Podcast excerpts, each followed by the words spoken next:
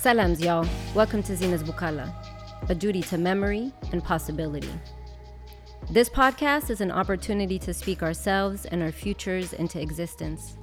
It's for the stories that you'd never hear about in school, for the words that inspire and guide us, both in our liberatory work and healing. And it's most definitely a nod to our ancestors. I love that this beat behind us just dropped right as I'm about to say, "Hey, girl, how you doing?" I'm good, girl. How are you? good. I'm so glad you're here. me too. Thank you for having me. I'm really excited. yes, yes, yes, y'all. I want to introduce you to Nadya Tannous, a community organizer, a writer, and a researcher. She focuses on refugee rights, inner community empowerment, and returning land to the people and people returning to the land. I just, I love that, I gotta say. She's a creative partner of Donkeysaddle Projects. She ho- also holds down the community spotlight feature of the Arab Amp Folktales. Second season, y'all check them out. And as of late, you are also co incubating a new project through We Rise called Rising for Our Motherlands. You've published multiple writings in multiple publications. Catch them in the promo below. And you're a founding member of the Ghassan Kanaf Fani Resistance Arts Scholarship, a project of the Palestinian Youth Movement. Hey, hey. Hey, hey. Busy bumblebee. it's a life. We got to live it. it's a life. We got to live it. How you doing today? I'm great. I'm really I've been juiced for this session. Like it's got me through the day. Mm. Um, work has been really crazy and I feel like it's this time of just everything is in springtime, like it's all happening at once. Everything that was in the ground is just coming out, and same with all the energy around us. It's the go, go, go time. And so just trying to spend time to be really intentional. And that's what I hope I'm bringing today because that's what I've been looking forward to is talking to you and Aww. talking through some of this stuff. And I'm, I'm excited to be here. And I'm excited to be in this space because it's giving me throwback memories, truthfully, from from different places I've been in in the same neighborhood. Yes, I love that. Mm-hmm. I love that. And speaking of intention, you know, you came over here with some cookies, you came over here with some tea. and I know that, you know, the reason I wanted to start with just how are you doing is I know this is busy time, springtime, flourishing life, and also a difficult time. May 15th marked the 75 years since the start of Nakba, aka the catastrophe for Palestinian people.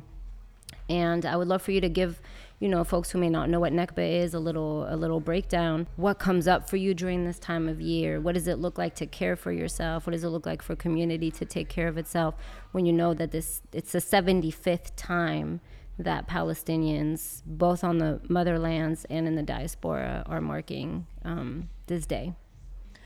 Yeah. Thank you for starting this way, just like grounding us in it because I am a child, I'm a grandchild specifically of Nakba survivors. My grandmother and my grandfather survived the Nakba. In May 1948, they were kicked out of their homes by three Zionist militias the Stern Gang, also known as the Lehi, the Haganah, and the Irgun. And they approached Jaffa on three different sides, and basically with the intention of pushing all of our people um, into the sea, which is why so many Palestinians in Gaza are from Jaffa, um, and so many folks in southern Lebanon are also from Jaffa.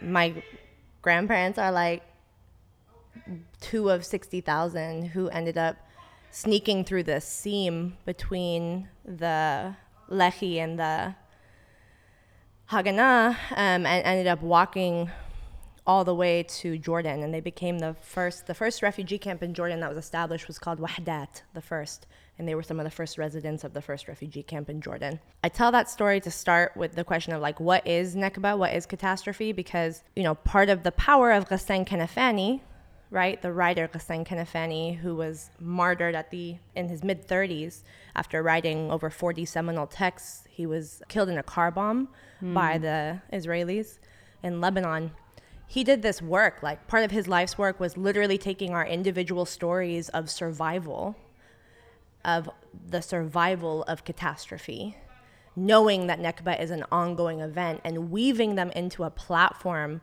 where we could have a collective understanding as a shab, as a people, to advocate for our right to return home, hmm. to talk about collectively the political and cultural, inter, like personal and and broader like fragmentation, what happened to us, hmm. and to be able to fight for something beyond that, because something we learned too from like, sorry, I'm jumping to this, but I was just thinking about like Nakba 75 a lot of people wanted to hear stories from Nakba survivors. Hmm. And we had a hard time finding folks because the Nakba generation, who I was raised by, are dying or they're gone.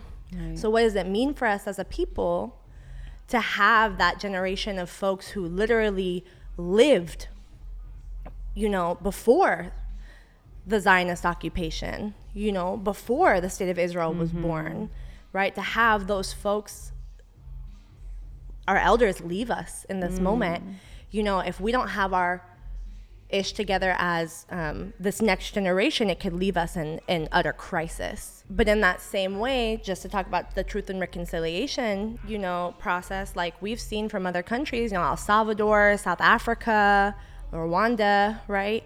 Just talking about your story, just talking about the massacres, just talking about the violations, talking about the murders, talking about the disappearances, talking about the attack on life and dignity, right, in every possible way, isn't justice. You know, Right. being able to speak that truth to power is important, and being able to speak that truth so that we can carry it. Like, I know my Nakba story, mm-hmm. I know what my grandparents went through. Some of that stuff they took to their grave, you know, but I know the I know what they went through and I know what they sacrificed. And so I think in that sense it's justice for us, but we were kind of positioned in a funny way for Nakba 75 like what does it mean to talk about an entire nation being built on the rubble of your people? Yeah. right? What does it mean to talk about the state of Israel being built on the premise of your erasure? Mm-hmm. And the global north, for the most part, is totally okay with that because it's not the first time it's happened. Mm-hmm. We're here in Turtle Island. We know enough, mm-hmm. right? Yeah. But what does it mean to be moved to the end of the balance sheet where in the triage of trying to create the modern world, you just happen to get left behind and torn up and killed for it. You know, we were the sacrifice we never agreed to. Hmm. And so, what does it mean to also fight to say, no, the past is not the past, the past is living Right. and then the living purpose, even as we're losing the literal generation who require return, right? We are fighting for everybody, all the generations who are still here, who are still demanding, who have still have not forgotten, from the refugee camps to inside of 48, right, inside of Palestine, historic Palestine, inside of the West Bank and Gaza, and in the far diaspora where we are now, right? Mm-hmm. We're all fighting for that. Because without Palestine, who are we as a mm. people? Palestine birthed us, it made us who we are, it makes us who we are. It's the thread that binds us together. And so, um, you know, that's Yeah. the shadow of it. Yeah. And you know, you're making me think of I was just listening to a an Al Jazeera podcast featuring a journalist from Gaza and she spoke of this new iteration of Nakba because there's a Nakba for like you're speaking, you know, your elders and those who were forced out 75 years ago and she's also speaking about what look what it looks like right now, right? The blockade, the raids, the attacks, the checkpoints, the constant electricity outages, like a world that a- world that some of us cannot even imagine. Does that resonate with you? Hell yeah. Yeah, the Nakba never ended mm-hmm. because the work of Zionism isn't done. The good news is that we're here in full force. Full force. Full force. The bad mm-hmm. news is that so many of us have paid and are paying the ultimate price to struggle and to resist and to be here. And that can be everything from death, you know, incarceration, terror, to be terrorized in your home with the purpose of kicking you out, generationally tortured, right? Mm-hmm. To be fragmented, Mm, you know, yeah. Absolutely. The dispossession, the infrastructure of occupation, the wall, the checkpoints, the incarceration, you know, the literal pulling of food, you know, away from, you know, like in, in, in Gaza, right? There's literally the Israeli military literally has folks on a calorie count Dang. right? How much the Israeli army asked about 10 years ago now, how much does a adult male need to eat in order to survive? What is the ultimate calorie count? And what is that for children? And that's exactly how much food they let in and out of the Gaza Strip. They're like, let us not say that we killed them because we fed them just enough. And we did it slow. Right. Yeah, Yeah. exactly. And so it's like it's genocide Mm-hmm. in modern day, right? Um, but what that means is, you know, there also is this silence and this lack of political will from the international community Mm-hmm. to do anything about it because our lives are cheap. And if we didn't know that from 75 years of suffering, we should have learned that from the US invasion of Iraq and Afghanistan right? If you're Muslim, brown, Muslim adjacent, Arab, maybe not Arab, you know, all the same. Yeah.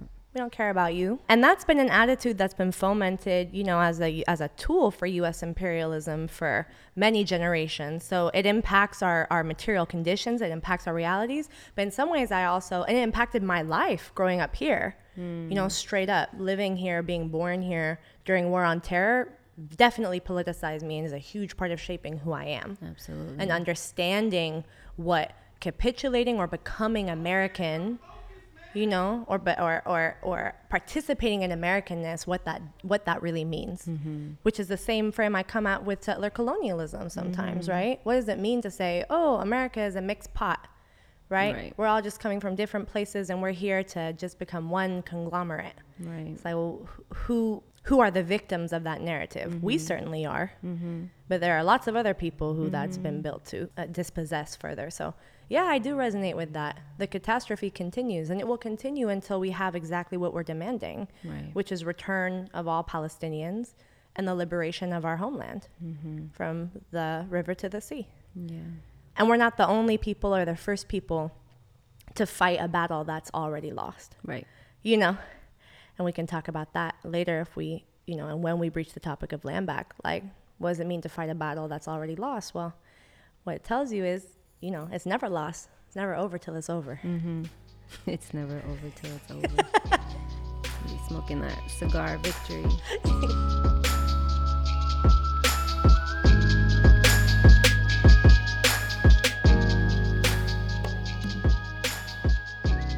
What piece of the story is missing about Palestinian beauty? I think there's a lot to be said about Palestinian resistance and resilience and fight and struggle. And, you know, recently a sister brought up, like, who are we outside of our struggle? Who are we outside of who we've been made to become because of this world that we live in? And so, and this can connect so deeply to to who you are.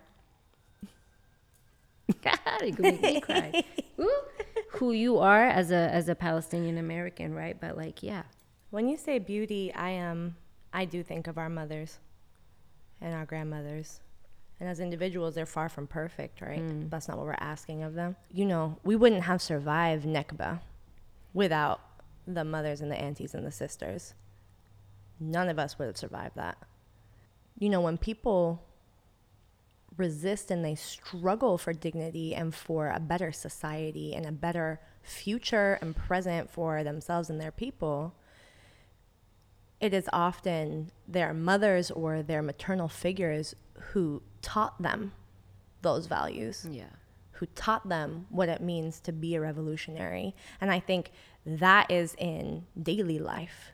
You know, those are the things and that's the that's the also the difficulty that we have, right? Sometimes that unspoken work of raising a generation goes unnoticed. And so, you know, the beauty, my God, you know, it's like sitting around and being able to share food and having that communal and, and, and deeply intricately woven society, which is part of why we've been so successful against the onslaught of colonialism. Mm-hmm. You know, it's the individualism that will kill us, right, and will kill our struggle.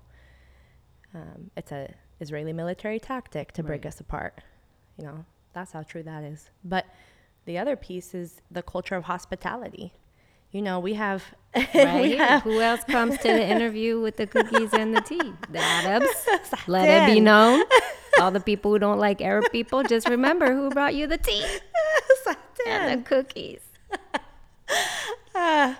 If if you're eating and I, you know, I'm I'm happy. It makes me happy. It's it's that culture of hospitality. I mean, you know, it's I was raised very much in a in in that, you know, those those codes or those modes of, mm-hmm. you know, if you are who you say you are, you have to live into the commitments, right? Of of being a person on this earth, right? You have to literally commit, right? And and those are the backbone of that are your principles your morals your family your people right? It's it's the commitment to each other. I mean my grandparents were courageous people.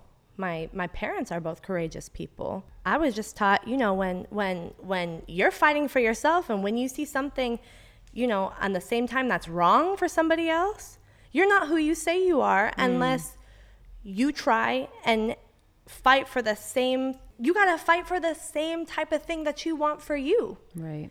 right? If you let injustice happen before you what does that say about your principles? We raised you better. Hmm. Right? Being palestinian means that you fight for your people but you also fight on the front lines of other people's struggles. Hmm. There are Palestinians buried throughout this world who fought on the front line of other people's struggles, and they fought because they felt that they were part of that.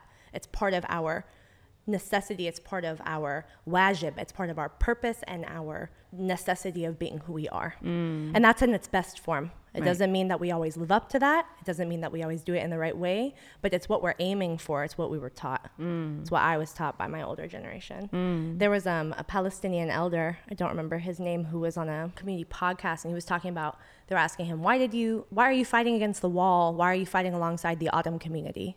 And he's an Ammo, he's like in his late 70s. And he's like, that's what I was taught. You know, my parents taught me that when you end up somewhere, you know, you fight with the people next to you. You know, and you fight for the thing that's right. Mm-hmm. And where there's injustice, you move against it, right? Some people say don't get like wrapped up in other people's war. I come from a people who have been buried across this planet fighting for other people, and I'm proud of that. You know, so at least when we're waiting to go home, we didn't put other people's rights and their needs and their dignity on hold. Mm. You know, alhamdulillah, Alhamdulillah. we have those good examples, mm. and I am proud of that. As you should be. And and like you're saying, it's not a given. It's not a given that people will live up to that. Oh, I mean, no. I, I see you doing it and there's like two different there's two different directions I can take this question. One, you have intersections of identity, right? Both personally and politically. Your family arrived, as you told us, in the US. They arrived as refugees, which makes you a child of the diaspora, which makes you a product of the diaspora. You were also born in a place that is fiercely proud of its identity, of its culture, and that is fighting for space and the right to stay, right? And is fighting the same neo colonialist, capitalist forces. And I think that as I was thinking about you and getting ready for this, because I see you as somebody who really shows up for other people, and I want us to talk about that in a little bit, what you've done in your organizing. But it just was so crystal clear. It's like the, the right of Palestinians on their homelands to stay, the right of Palestinians in the diaspora to come home is so, it feels like a reflection of the right of Bay Area folks born and raised to stay here. And and and so where's the question? The question is how has it been for you to navigate different parts of your identity, different parts of your reality, of your history, just yeah, in general. Yeah. Yeah, this, I mean, gentrification is just another layer of colonialism. Straight up. Snaps. It, you know, it, it rhymes, right? It rhymes with dispossession all over the world. Yeah. you know and in the case of, of being here in the bay i mean it is deeply tied to race and class right if you didn't have the means to stay if you weren't able to stay by luck maybe someone in your family was able to procure a piece of property or you know you were able to figure out a situation with somebody you know you know it's it's swept out from under your feet mm-hmm. it's a good question and yeah it's hard to answer because Yeah. for me i'm really proud of being from the bay I'm born and raised here. Mm-hmm. And I come from a slew of this generation. I've, you know, 21 first cousins. Right. And we're all born and raised here in the Bay. I feel really proud of that. Mm-hmm. And at the same time, like, I always be like, uh, I'm not American. No. right? Like the hyphen, right? I'm like, I am Palestinian, Palestinian, right? I am just a Palestinian. I am a Palestinian who's just as Palestinian as a Palestinian in Gaza, as a Palestinian in Lydd, as a Palestinian in Lebanon, as a Palestinian. We have fiercely different lived ex- uh, experiences and realities. Right. But in Oslo, right, there was this attempted fragmentation to say, okay, here we go. We got 13 million Palestinians, right, at this point, if we're using these numbers, right? And uh, that's a lot. So, how do we cut that down? Well, you know, the Palestinians who live in the US, y'all are American. You know, the Palestinians who live in Canada, y'all are Canadian, right? The Palestinians in Chile, y'all are Chilean. The Palestinians inside of 48, inside of Israel, you're an internal problem, right? And the Palestinians in the camps, well, we can't help you out. You know, y'all are just refugees. And I guess we'll just take responsibility for the ones in uh, West Bank and Gaza, right? It was like this ploy to fragment us. We're already fragmented geographically. Why don't you fragment us from ourselves? Right.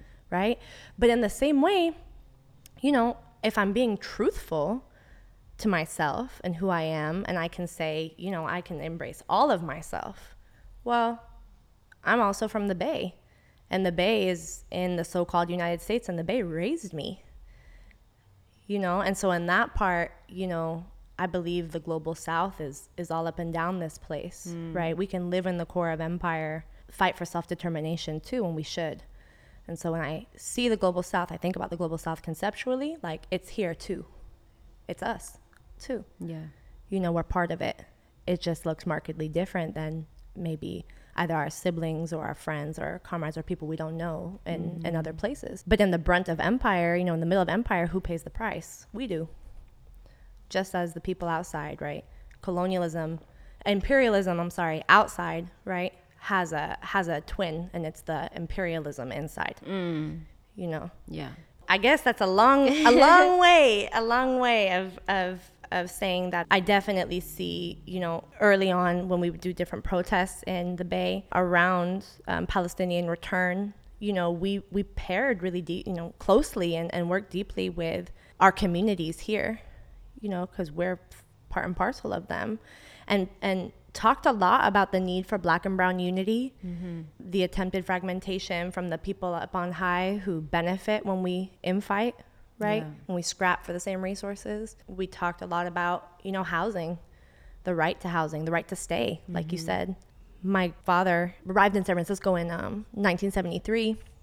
And I mean, they were part of a generation of people, along with many people from all over the world, who, you know, really created culture on the walls, right, of the city, music in the streets, food, you know, a real like small town vibe where people could come and anytime on a sunny day, like there are three, four spots where everyone's kicking it, you know, being able to really show up and be together Yeah. right? Have that have that experience um, make that experience you know? And again it's not perfect it's not all rose colored glasses but it's something real. And so when people came to san francisco as part of the dot-com boom the first and the second which we've seen the, the most maybe collateral from in, in my generation you know i understand why they wanted to experience it because it's dope Yeah. right? But in that process, like everything else, it's that capitalist extraction, you know, to the point where like you're just here to experience the murals, you're just here to eat the dope food, you're just here to listen to the dope music, right? Put hyphy on a name tag, like whatever it mm-hmm. is. And then the people who literally built that, mm-hmm. you know, from from very little, and yet so much cultural capital, so much, you know, bravery and courage and being able to do something different, independence, right? Like all of that comes from the bay. Yeah. And we're not able to experience that and to live, you know, the fruits of that labor. Mm. And that's unfair. Mm. And in the same time, you know, the prisons have expanded in California. There used to be one women's prison in California not that long ago. Now we have hella. You know, when you drive on the Bay Bridge every day, you see it right there, right in front of your face. You know, we see juvenile detention rising, right? So where are people going? It's not just that they're being pushed out of the bay, it's that they're also getting, you know, detained, right? They're getting incarcerated. They're getting, you know, burdened under the chains of economic capitalism. They got to go work or make a life somewhere else. And that's just not fair. It's not. And at the same time, you know, the people who moved here, you know, there's differences in them too, to be real, but I'm just to say it. They don't love this city. They don't love Oakland. They don't love Berkeley. They don't love El Cerrito. They don't love Richmond. They don't love none of us, right? Because they're just as willing to pick up and leave and go somewhere else. What happens in the disarray when the people who built this place are no longer there? Mm. You know, that's a question that we have to answer, and it is it is a part of grieving. Yeah. You know, and it's also I think something I've shared before with with other folks who have this experience. Right, is like you're almost living in a different reality, like a liminal space. You know, walking through East Palo Alto EPA, and you're like, is that a Facebook dental office? Like that was a community store, like a hub, like not, you know, a year ago. Like it's just picked up and gone. It's a completely different reality. And so, and it's traumatic. And again, the gentrification is a layer of colonialism. Yeah. So we got all these other layers of colonialism. We could talk about Sogorea Te' Land Trust, right? Talk about how important it is for um, where we are here in Huichin, right? The Lisjan people to be able to have a right, you know, to stay and to have not just to stay, but to thrive in their home territory. You know, we're literally living on top of them, mm-hmm. right? And so, like, following that leadership and the vision of Corrina Gould and her family, right, and the Lisjan people, wherever we are, the Ramaytush Ohlone people with Greg Castro, right, in San Francisco, you know, being able to not hold on to something so tight because we see the bay as we know it vanishing before our eyes, right? And in that, we become unjust, right? I got to hold on to my piece because if I don't hold on to it, it's going to. But being able to say, okay, we're not going to survive this alone. So, what does it mean to come together? What does it mean to give space and to fight and to give deference to the people of this land?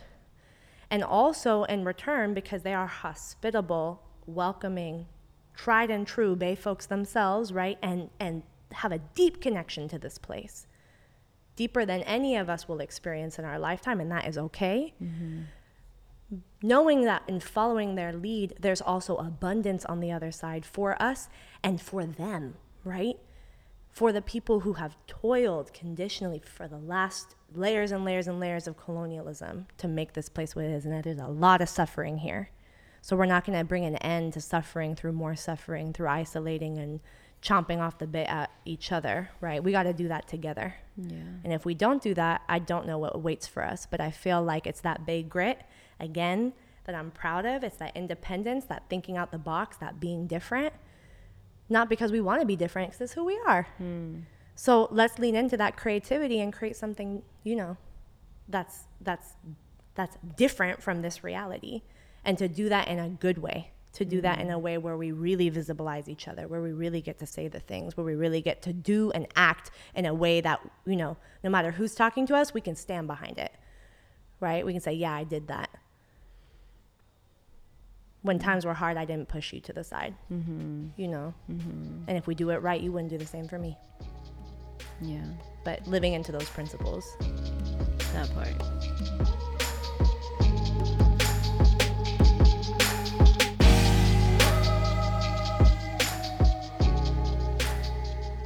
The ways that you build really closely with Native folks, with Indigenous folks here in the Bay, but really across Turtle Island. And again, I want to uplift what you shared in your bio returning land to the people and people to the land.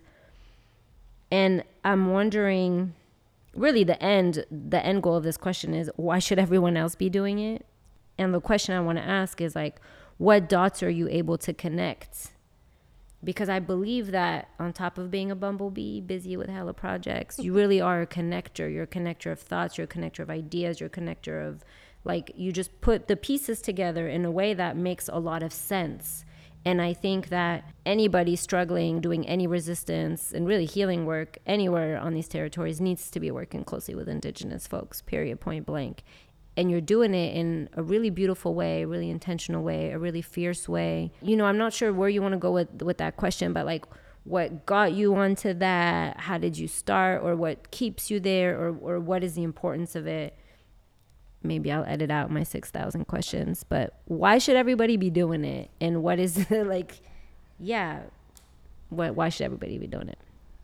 I mean, one thing is that you are very gracious because there's a lot to learn from you in your work and how you connect and how you build and why you have made the choices that you have made. Thank you. Shukran. Wow, it's it's remarkable, really. And so, for me to start from the beginning, because both of my parents are not from here, and because my grandparents talked about going home, I knew very clearly that I was not from here. Mm-hmm. I am not from this land. I have no connection to so called America before being born in Oakland in 1991. So, if that's the case, who is from here? Hmm. And where are they? It sounds cheesy, but I think that basic awareness was really essential in just being open to asking that question. And I think being in Berkeley public schools and being a student uh, like a youth who really benefited from like the very last of the Panther education system mm. that they built in elementary schools and middle schools here before it went to SF State. It's a little bit of history for mm-hmm. y'all. I didn't know that. Y'all heard. so, but really, like to have that as as a, a grounding in my public school system. Mm. You know, hmm. kindergarten through third grade and then from there i can say it really like just vanished uh, help me understand or think critically about America as a concept. I think, you know, personal is political in so many ways. Like that's kind of part part and parcel. And when I was um, 17, I reached out to Corrina Gould and I was like, hey, there's um, I heard about this thing called you know the shell mound and it's underneath the Emeryville Mall. You know that they were constructing at the time, and I want to come out, right? And she didn't reply back to me, but I went and I you know, didn't really know how to be in solidarity. I didn't really know what to do. But when I went to UC Santa Cruz, it's also a Ohlone territory. You know, um, we started to build more proactively with some of the Ohlone siblings down there, like literally the families, mm. you know. And Santa Cruz is important for Ohlone history and, and, and, and current events too, because it was a city of a obtuse violence against Native people. And I would encourage folks to, to look that up yeah, know? I'm gonna look that up. I don't know about Santa Cruz, so homework. Yeah. So I think I think with that, you know, it's just kind of natural that when um, Standing Rock popped off, I was like, okay, so where there's a front line, we need to be there, and if it means showing up and dropping something off, that's okay. If it means showing up and being silent and following the lead of people there on the ground, that's as expected. It, you know, whatever is necessary we'll show up. So let's just show up and see what's going on. Mm. As a, I was a member of the Palestinian Youth Movement. I had really just joined in 2013, 2014, and so that was like 2016 in the summer. I rolled up and I just started talking and asking questions and, and offering assistance, you know, whatever was necessary. Through the commitments of myself and Megan Awad, um, an incredible Palestinian organizer mm. um, who taught me so much. You know, we went back to the PYM and we said, you know, we need to make a commitment to show up. And the Palestinian Youth Movement made a commitment to be on the front lines for seven months. Yeah, the, the education, you know, of, of being at Standing Rock, of mm. building with different people from different nations, being lucky to know and to to be surrounded by urban native people who are not Ohlone but who are displaced native people from all over Turtle Island throughout my life are all building blocks and things and relationships that I that I built with people really you know I just followed them like threads. Hmm. say what's next? What's next? What's next? And the um, threads um, that's what it is. You thread.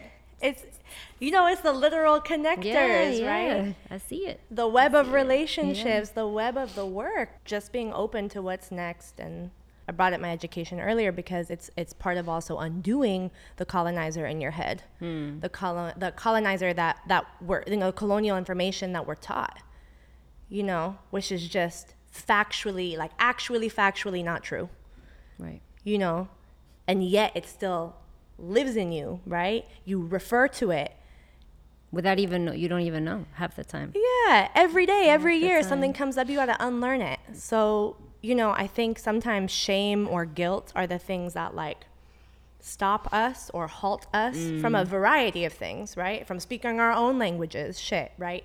From Girl. being able to connect. We talked about that recently. Right. Yeah. Like real, right? Yeah, like yeah, you get in your own way, right? Or here's the shame and guilt that I'm going to live in rather than being like, I'm going to own this and here's my proactive step to do better, right? And if I didn't do the best today, I'm to do the better tomorrow. Mm. Because if I don't live into it, who else is to do it? Right. And that's also part of the work. When I look around and there's something that I think should be happening and it's not happening, well, who else is to do it? Probably me Right.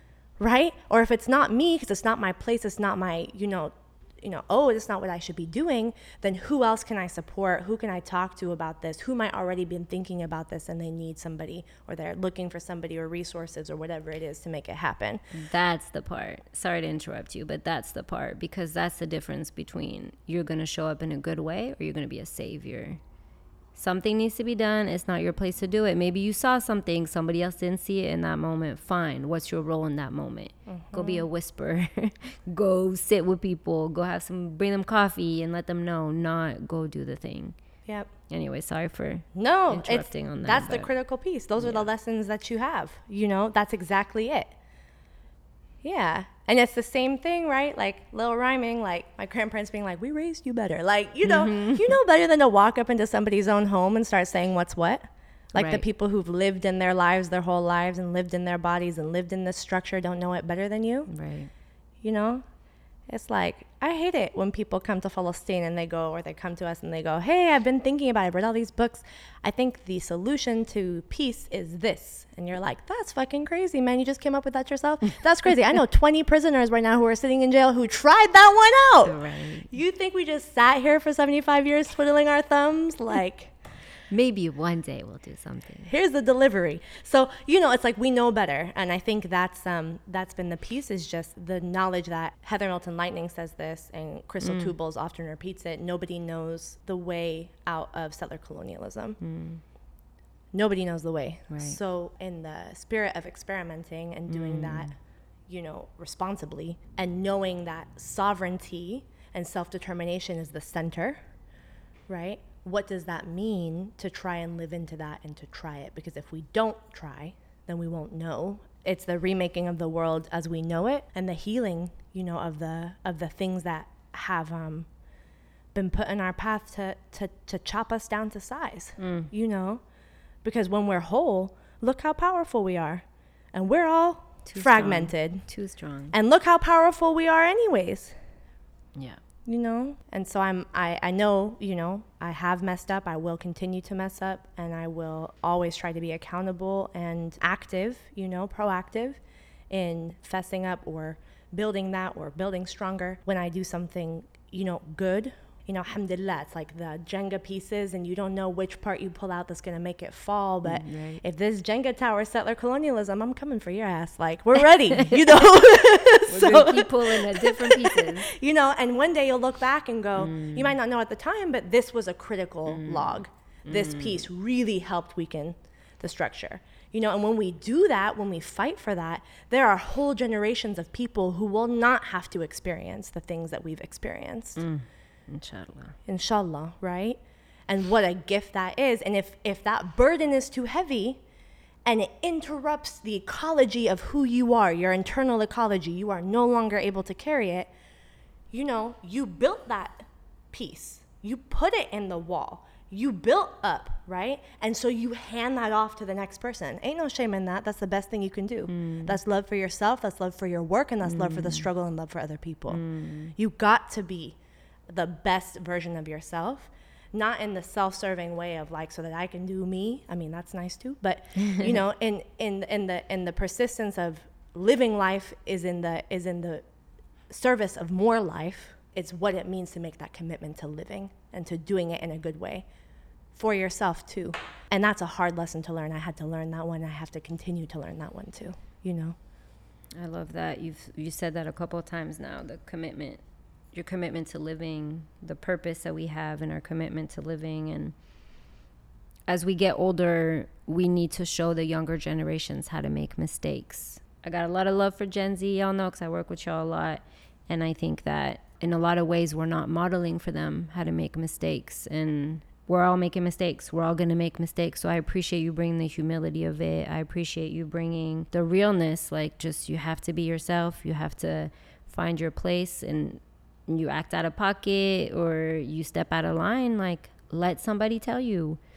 You know, let somebody tell you, let somebody humble you, and and know that that's not the end. You are also not just your mistakes. Um, I have to remind myself of that yeah. all the time, and I think, you know, I want to give a shout out to the women. I want to give a shout out to the aunties, to the grandmas, to the queer folks, to the trans folks, to the non binary and gender expansive folks who have been holding down community and social justice movements since the beginning of time. You mentioned it earlier when, you know, speaking of the beauty and you got tears in your eyes and I got tears in my eyes and we called in our we called in all the women in our lineage and when you look at organizing spaces, you look at resistance spaces, no matter what, it is the women, even if that story is not told I've been going down the rabbit hole recently of the role of Algerian women during the war for independence. I'm like, ooh, y'all would not be.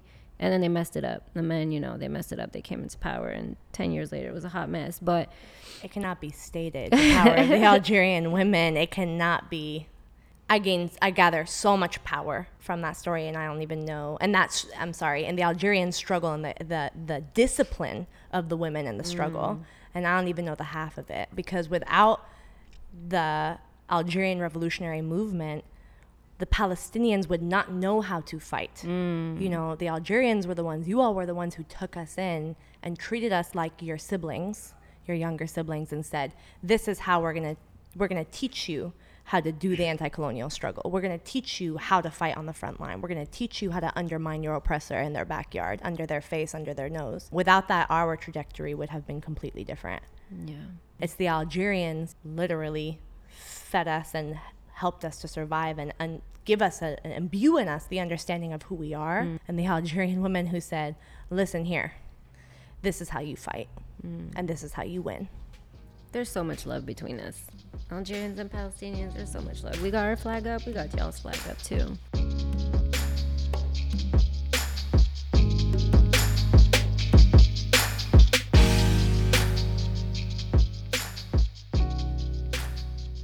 Me up twice in this interview already. All right, y'all, we doing great. Spirit is here. the ancestors are here. We see y'all, feel y'all. But no, I want to say, and the global perspective that I think you are so tapped into. Um, I know you've traveled. I know you've lived abroad. I know you've studied abroad. And you are also, I feel, you know, I'm getting to know these parts of you. You love geeking out on things that I love geeking out on. You're like documentaries, mind maps. Let's put everything on paper and ta ta ta ta ta. That connection across borders, that international lens, and the ways that you know those of us, those of us who may not identify with like like you're saying like you're like hyphen American, like I'm Palestinian, I'm Palestinian. Uh, the global South is here. When you're talking about who created the culture in the Bay, it's the global South, and and it's the Native folks, right? It's it's the Black folk. I think in the U.S. we are taught and conditioned to isolate ourselves from the rest of the world, and so many of us don't know what's going on in the world. I really appreciate that you're somebody who's like, well, I know what's going on over there, and and not in like uh trying to show off. Like I'm not trying to name it in that way, but just like I learn from you all the time because you're like this and then this and then this. I'm like, oh, let me go home and listen to some more podcasts and do my research and read international news the way that I was raised, not the way, you know, and not the way that America tried to raise me it's so important for the global south too that the black and brown unity that you're speaking of and the the understanding of internationalism and, and solidarity across borders is the only way we win really because it's a global system and a global structure amen to that and i don't even know what the question is right now but what what what, what do you want the people to know about living outside of the mental isolation of you know, US centrism and yeah. Yeah. The colonizer in our heads, right? Like American exceptionalism is really ugly form of arrogance. And it's something that, you know, we we are called and we must work through in order to be part of this global community. I think we are disconnected. We are isolated. We do think that, you know, American what happens here is the most important thing. And in that you know, we're also raised that way, not just to, you know, raised up that way, the American way with three Ks, right? In order to actually also disempower us, because if we have, you know, you single issue lives or you know a flat, you know, flat understanding of, of who we are and what we're facing, that that's better for our oppressors because we lose our access to critical thought, we lose the access to understand other people, to to reflect, you know, and to learn about who we are through working with other people, through connecting with them, through building with them as equals, as teachers, maybe, right? I guess all that is to say that living abroad helped me for sure understand and try to undo the exceptionalism that we are all raised with and to be active as a as a as an internationalist in connecting other struggles into building right i learned about West Papua and the struggle in West Papua through the student movement in Britain. In that, there was some of my first education on the role of mining corporations mm. in West Papua and how, you know, these mining corporations are just conglomerates, meaning that they're many different names in different places. Right? Like Rio Tinto. Like Rio Tinto, mm-hmm. right? You know, here we might go, oh, well, they're just mining for nickel, right? And the Tamarack mine up in Anishinaabe territory in northern Minnesota, right? Rio Tinto all over the world literally interrupts elections, y'all. Like, talk about war crimes. They kill people mm. to extract things from the earth. Land defenders are killed on a monthly basis around the world. Mm-hmm. And so, if we were to connect that and to be real about the fact that in many cases our enemies are either the same or they are intricately t- related, or they're business partners. And we're aware of corporations in the way that we're aware of states and the way that they work together, right? How does capitalism really work? It's a concept, it's a word, but how does that impact us in our daily lives? How does that impact the scope that we're living in? Just to go on this tip, when we talk about the transition from oil and gas and cars that run on gasoline to EV vehicles, electric vehicles. Mm. And we talk about this new environmental revolution, this green revolution. Mm-hmm. What this is, is green colonialism. Why is that? In the United States of America, people who do not have means, as in the poor and working class, who are the majority, can't even get like updated furnaces in your house. Mm. You think mm. this government is going to give you an EV car? Right. So what's going to happen when the infrastructure around us is built for EV vehicles, right? For sorry, for electronic vehicles. So the infrastructure is built that way, right? Route 5, let's bring it to the backyard, right? Literally going down and you have these little things on either side that put your vehicles in like one singular flow and you're still driving a gas guzzler. Okay? Runs on gasoline how could you? You hate the planet, right? Mm. You think that you're going to be included in the infrastructure? Absolutely not. Nothing in your lived experience, nothing in your family's lived experience would ever prove differently. Right. Look at the facts. Look at the facts, right? And it will be further used to curtail our movement, right? To curtail our ability to connect with each other, to be able to move with freedom from place to place, to be able to work and live in different states. I mean, you name it. And on top of that, what if I told you that the Line 3 pipeline is five miles from the Tamarack mine. Five miles. So it's polluting the same water. What if I told you in Eagle Rock, Michigan, which is the Ford owned mine where Rio Tinto is operating, mm-hmm. right? The one up in Tamarack is Tesla. It's literally on top of an oil drill site. What about that is green? Right. What about that is environmental? What about that is pro native, pro black, pro rural people? What about that is pro poor and working class people in the city? None of it. It sounds good. The government, this Democratic Party, right? The Republicans, right? They're all investing in it as new alternatives. All this is is introducing new sacrifice zones more people who remember moving to the side of the balance sheet, the sacrifice that you never agreed to be. Mm. It's just moving a larger group of us there. And it's all under the, the premise of feel good environmentalism. And so, again, shout out to the struggle in West Papua because they've been fighting extraction, they've been fighting corporations backed by nation states for decades you know, and they do it all the time with a media blackout and very little attention mm. because they're indigenous and they're black and they're on land that's far more valuable if it's ripped apart than if they can live there, you know, or the Chamorro Islanders you know?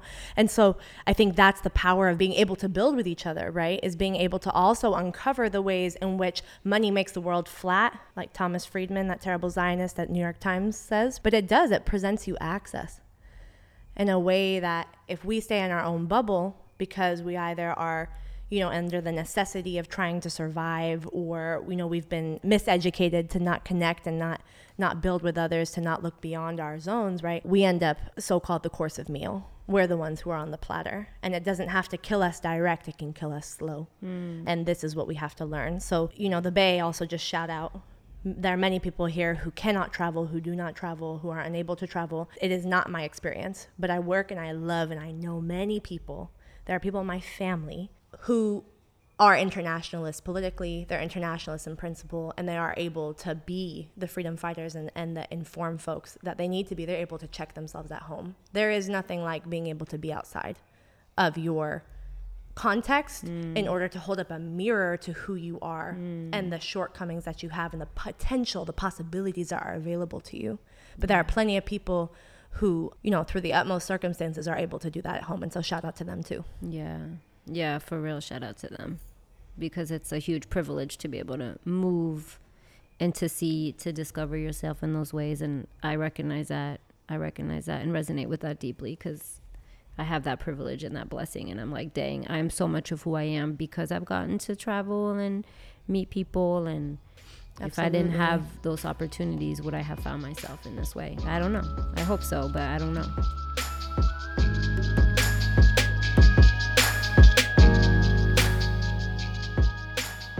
Bumblebee, busy Bumblebee. This is just our inside joke, though, y'all. That I'm bringing to the I'm bringing to the, the podcast today. But you just you got a lot of projects going on, and again, the Arab Amp folk tales, an amazing artistic collaboration that uplifts voices from the Swana, and this co-incubation, this new project called Rising for Our Motherlands.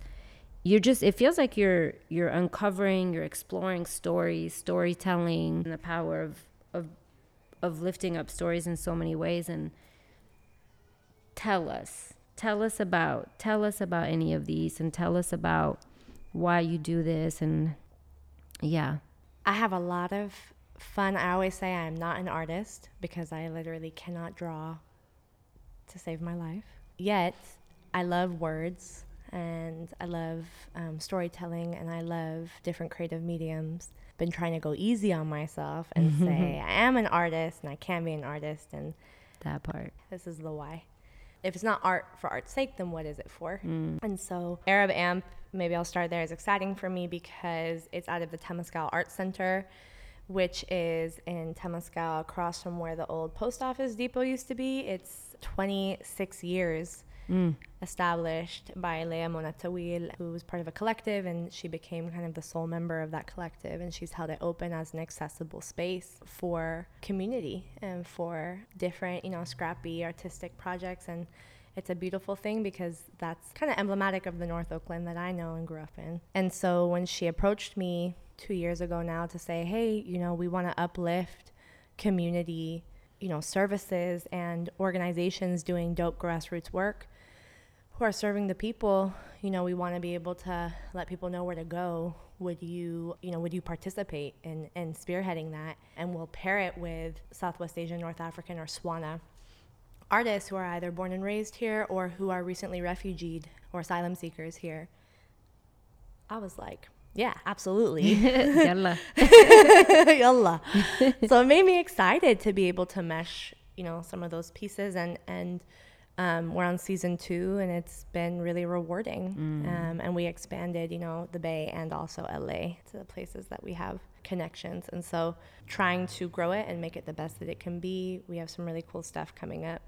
This next episode is actually with someone named Joseph uh, Bohajian, and he is Armenian lives in Fresno, does some really important work on the preservation and, and, and telling of stories and mm. language in the Armenian community. And we also have Sophia Arman, who is an incredible Armenian organizer out of LA, who spoke a lot actually about like feminist futures and the development of the Swana movement 10 years ago and talking about why Oh, that was such an important like Hell yeah. political moment and kind of where it brings us to now, especially in the stark moment where we see like Swana being robbed and institutionalized, Hmm. you know? So, what does it mean to really shout out to the roots of, and again say, it's not over till it's over? What's actually possible through that? So, that was exciting. I learned a lot, you know, through doing this work, and I appreciate that. I like to geek out, I like to learn, I like to know.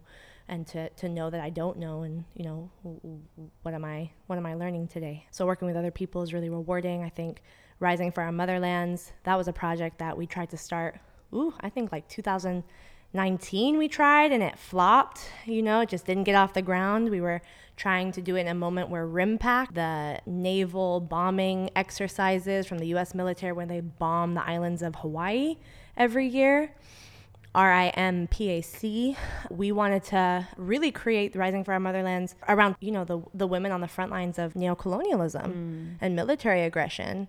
And we wanted to highlight that the US bombs Hawaii every single year, the Hawaiian kingdom, every year through these exercises. And those exercises are used when Gaza is bombed from the sea right? There's a million places in which those things and those knowledges of occupation and colonialism and war are, are replicated and used again. But, you know, to uplift that, in this case, Hawaii or the Philippines, they're independent, sovereign nations who are actively being colonized for the sake of profit. And so we wanted to connect that also to Palestine. And in this version of it, which we'll be launching, inshallah, at the end of this year, inshallah, we're really trying to talk about, we're, we're sticking with myself and Nikki and Kat Petru. There's three of us who are really bringing this together. And we're talking a lot about what it means to have a connection. So the purpose is to really talk to and speak to the different layers of colonialism, talk to how that manifests in the Filipino and Palestinian um, communities, why that, you know, really give a primer of our struggles, not as the same and sometimes, you know, not even connected, though they are in their own own rights and purpose, and trying to do the rights in that of, of, of talking through the different pieces of, of perhaps what are the most important, you know, of developing who we are, naming, you know, why we're here, and also naming what it means to be organizing in the Bay Area in the so called United States for our people and against um, imperialism. So we'll see how it goes. We're going to have different community guests, and we're very excited to do that, you know, and to, to be in conversation with each other. Donkeysaddle, you know, uh, lastly, but definitely not least, is really a project that I was brought into in uh, 2017 there have been different uh, iterations projects that they've taken up. Um, one of them is really doing different artistic projects and documentation around the murder of troy davis on death row working with the davis family and then also covering you know just what's happening in, in, in Palestine and, and speaking to um, Land Day, the story of a family and Nasir Barjama and, and the death of, and his murder, his lynching in the Groves during a, a protest around Land Day in his village of Arabe. And so when they invited me to be a creative partner, I was really excited to take that up. This was on the backs of a vignette collective, the Penasco Vignette Collective, um, that actually just closed. And we had written, you know, as a collective of black, indigenous, Palestinian, and Chicano organizers and artists who wrote different vignettes on their story of colonization and decolonization. Mm. That project ran and really ran through the pandemic as well. It started in 2018 and we launched in 2019 and we just had all of this planned in 2020 and unfortunately kind of got clipped at the knees with pandemic but we were able to continue and so it was kind of an answer to what happens after that and so here's here you are as an opportunity to be a creative partner and i was an editor for the vignette collective um, Nice. and being able to have the privilege of, of kind of stewarding other people through telling their stories trying to do that in a way that was you know reflective of their work and of themselves and and trying to honor you know what they're trying to deliver put that in a story or a vignette or a play form and so that's that's been the work with them it's very much future facing we're going to have to see what comes of that I love it. Sending all the blessings for that. Beautiful projects. and I love that you're like, oh, we tried in 2019, it didn't work, but we're back in 2023 because you know sometimes timing, it's everything. It wasn't time yet for whatever reason, and now it is. So, mm-hmm. good on y'all for not giving up on your vision.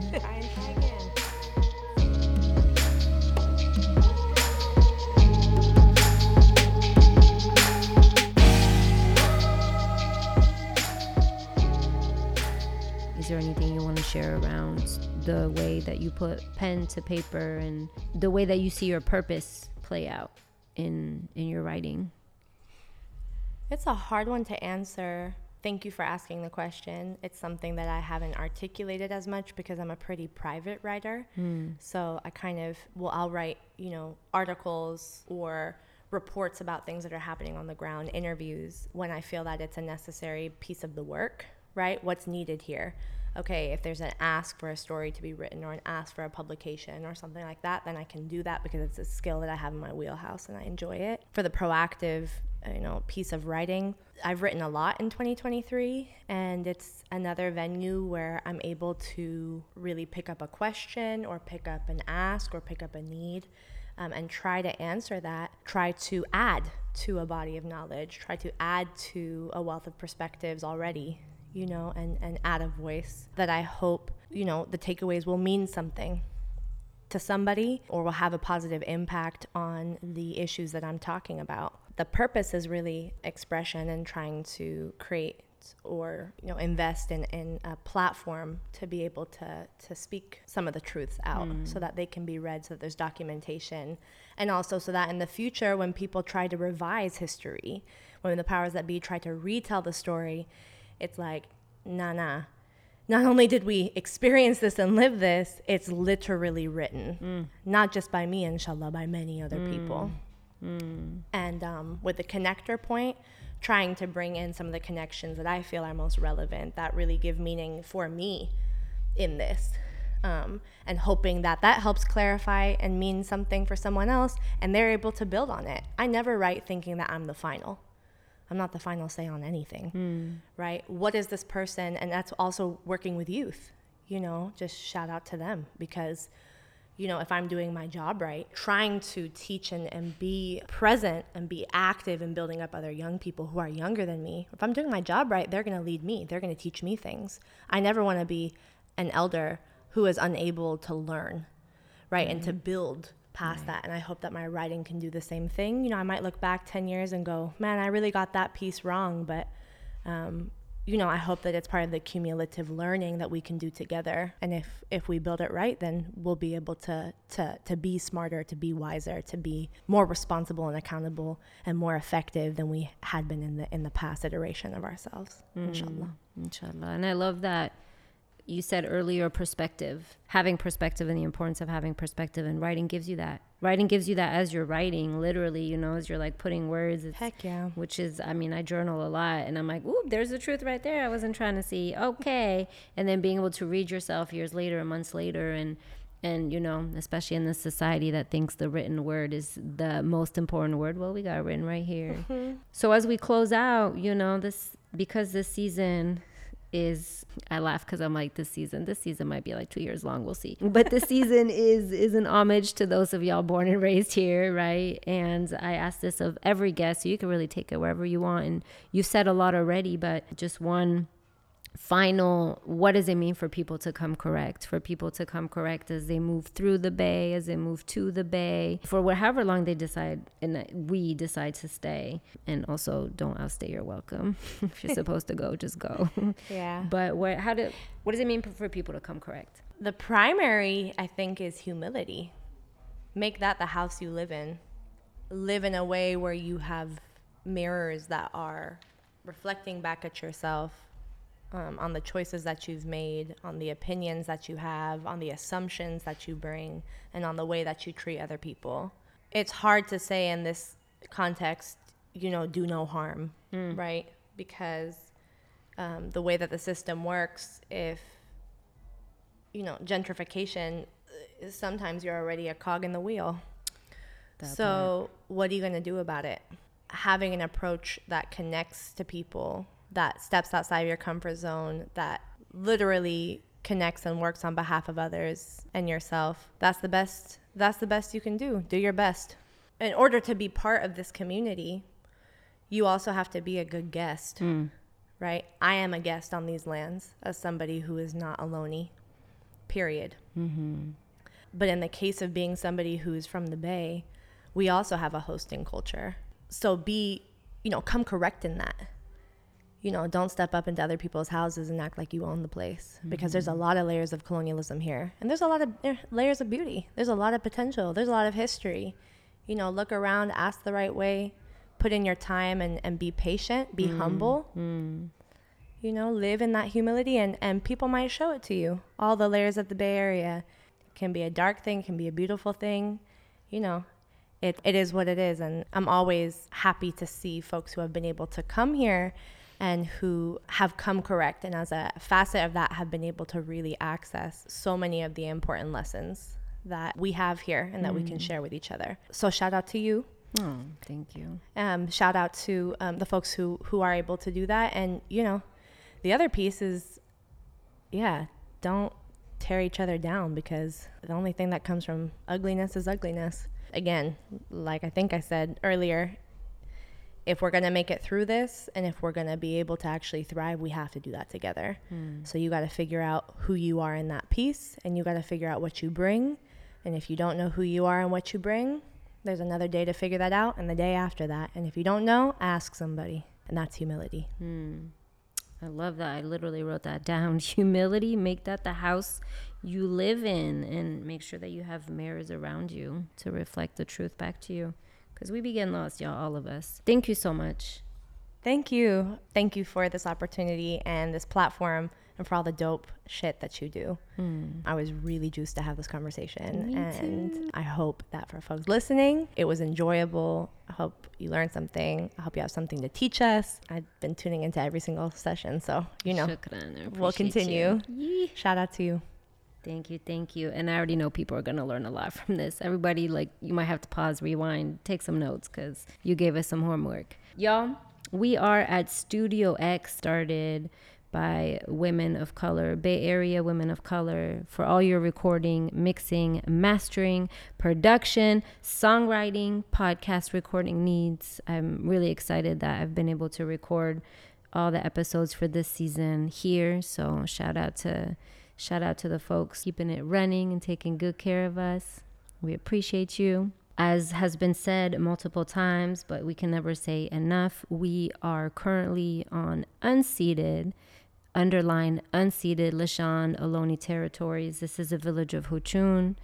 If you don't know what that means, do your research. It will be written in the promo. Also, want to give a shout out to the folks who have produced these beautiful beats. People have been giving a lot of shout out to these beats that were conjured and produced by local artists and musicians, producers Monk HTS and Evaclear. Please give them a follow, show them some love for the amazing work that they're doing, and just, you know, beautiful, beautiful time that we just spent here. So, really, shukran for being here, for listening, and for witnessing.